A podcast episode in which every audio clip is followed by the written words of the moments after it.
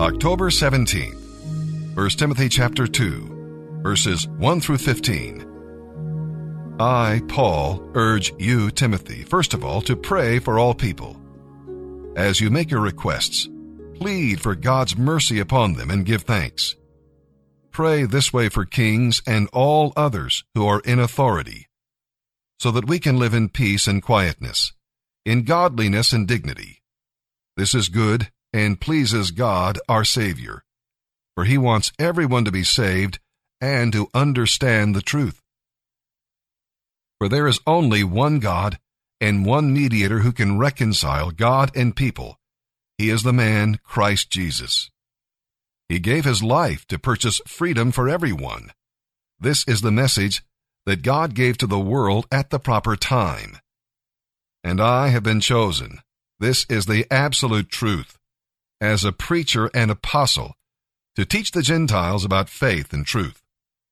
So, wherever you assemble, I want men to pray with holy hands lifted up to God, free from anger and controversy. And I want women to be modest in their appearance.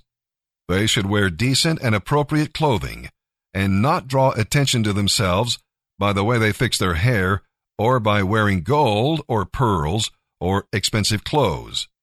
For women who claim to be devoted to God should make themselves attractive by the good things they do.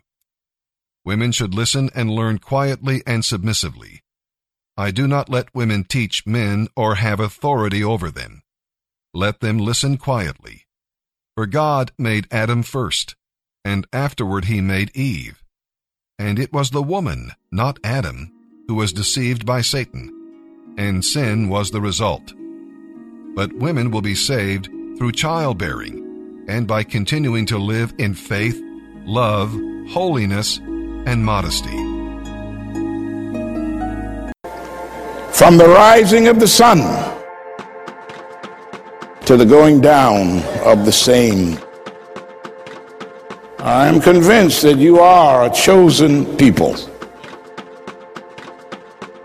men, but you are a chosen people. But I am uh, filled with a sense of awe and wonder that I am a chosen people, a part of a chosen people, a royal priesthood, a holy nation, a people belonging to God that you may declare the praises of him who called you out of darkness into the marvelous light. Somebody needs to tell us from time to time who we are. We fall into a certain uh, accustomed way, like Ellen White calls it, coming and going like a door on its hinges. And we forget that we are indeed the people of God. We're not any little ordinary bunch behind the Lord's back somewhere. And I'm not trying to uh, give you, or infuse any false pride into you, but it ought to spring, put a spring in my step when I think I'm a child of God. I'm a part of the family of God.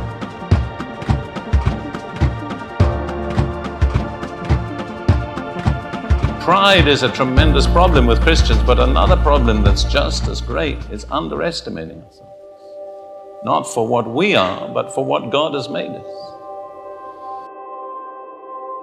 And God made man and woman. I'm impressed with the earth, I'm impressed with the heavens. But there is nothing made so uniquely as man himself. When God made man from the dust of the ground in the garden and breathed into his nostrils the breath of life, there is not one word anywhere in Scripture that said God told anybody what he was going to do. And when he made the man, he made him in his own image.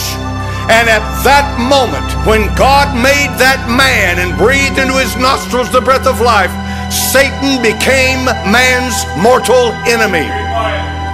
Satan saw in man what was not in angels, nor in cherubim, nor in seraphim, nor in any other creature on this earth, Satan saw the man was different. He was made in the image of God. There's not a man on this earth that knows the glory that surrounded Adam when God made him in his primeval state. When God breathed into Adam's nostrils the breath of life, something covered Adam. It was the glory of God that covered Adam. He was not naked. When God made Adam, he was different than we are today. When Adam sinned against God, he lost that glory. He lost that covering. And this is why they sewed fig leaves together and covered themselves, is because they saw their nakedness that they had never seen before. And so now, man being made in the image of God, Satan is jealous of this creature and sets about in any way he possibly can to tear him down.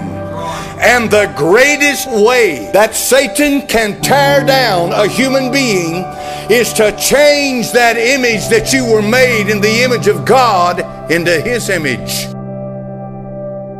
Digest that.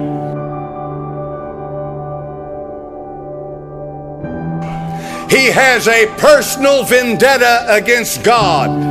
And so the Almighty will give Satan room to do so much but remember, Almighty God is Almighty God.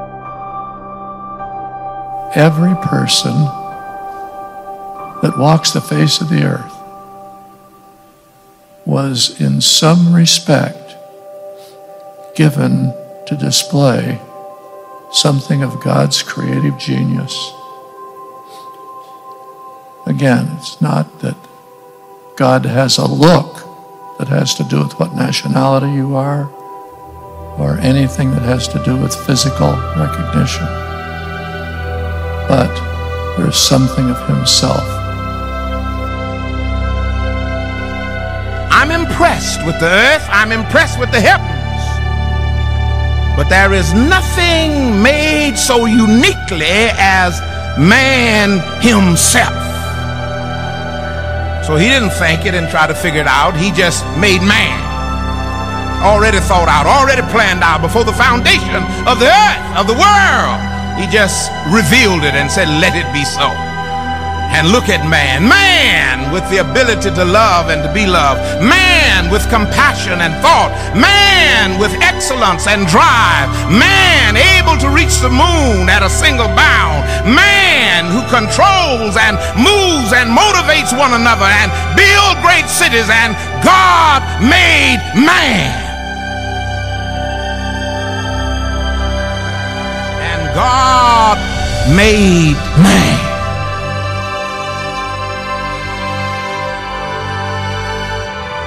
If a man be in Christ Jesus, he is a new creature. The image of God has been completely restored in that man. When the Lord Jesus Christ came to this world, he came to bring the image of God back to mankind that had lost it. Amen. Satan hates that. He despises you if you're born again because you are in the image of God. The Bible said Christ is formed in you. If you're a born again believer, that the Holy Ghost forms Christ in you. In other words, He makes you a little Christ. You're not Christ. You're not the Son of God. You never will be. But you are a little Messiah in that sense.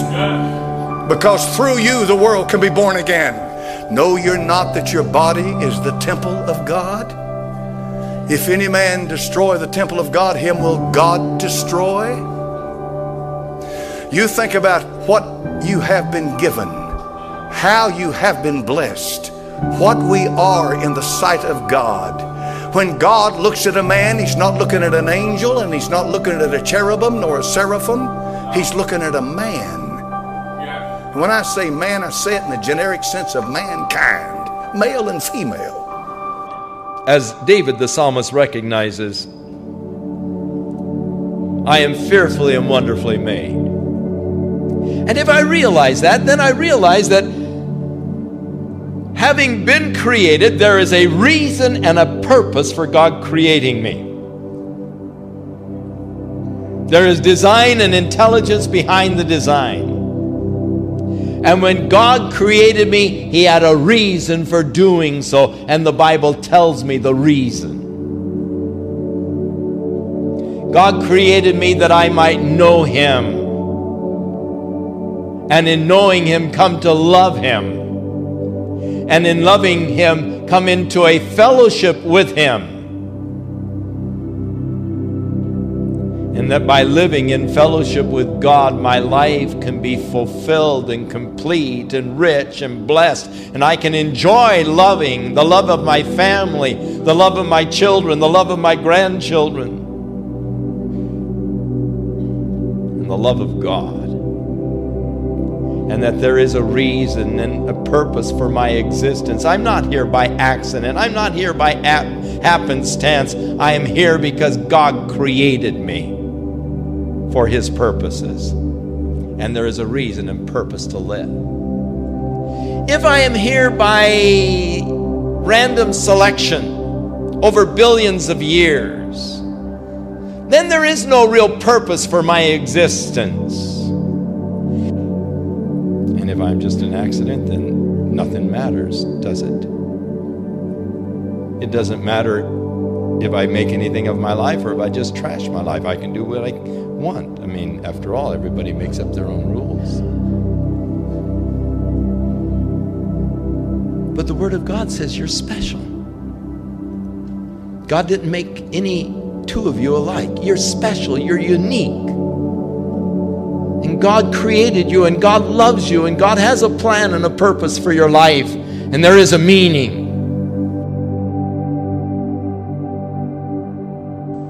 The amazing thing about the human conscience is this that even if you don't believe what I'm saying, you believe what I'm saying. That even if you reject the truth of what I'm saying, there is rooted inside you a conviction which you can suppress with the years, but which is there nonetheless, which is telling you that these things are so. And this truth is the truth which the scripture will not let us forget. God didn't make any two of you alike. You're special, you're unique. And God created you, and God loves you, and God has a plan and a purpose for your life, and there is a meaning for your existence. And you'll discover it when you come into a meaningful relationship with God. And God has made that possible through Jesus Christ, his Son. I will praise thee, Lord, for I am fearfully and wonderfully made. Marvelous are thy works, and that my soul knows right well. But I am tonight uh, filled with a sense of awe and wonder that I am a chosen people, a part of a chosen people, a royal priesthood, a holy nation, a people belonging to God, that you may declare the praises of him who called you out of darkness into the marvelous light. Somebody needs to tell us from time to time who we are we fall into a certain uh, accustomed way, like Ellen White calls it, coming and going like a door on its hinges. And we forget that we are indeed the people of God. We're not any little ordinary bunch behind the Lord's back somewhere. And I'm not trying to give you, or infuse any false pride into you, but it ought to spring, put a spring in my step when I think I'm a child of God. I'm a part of the family of God.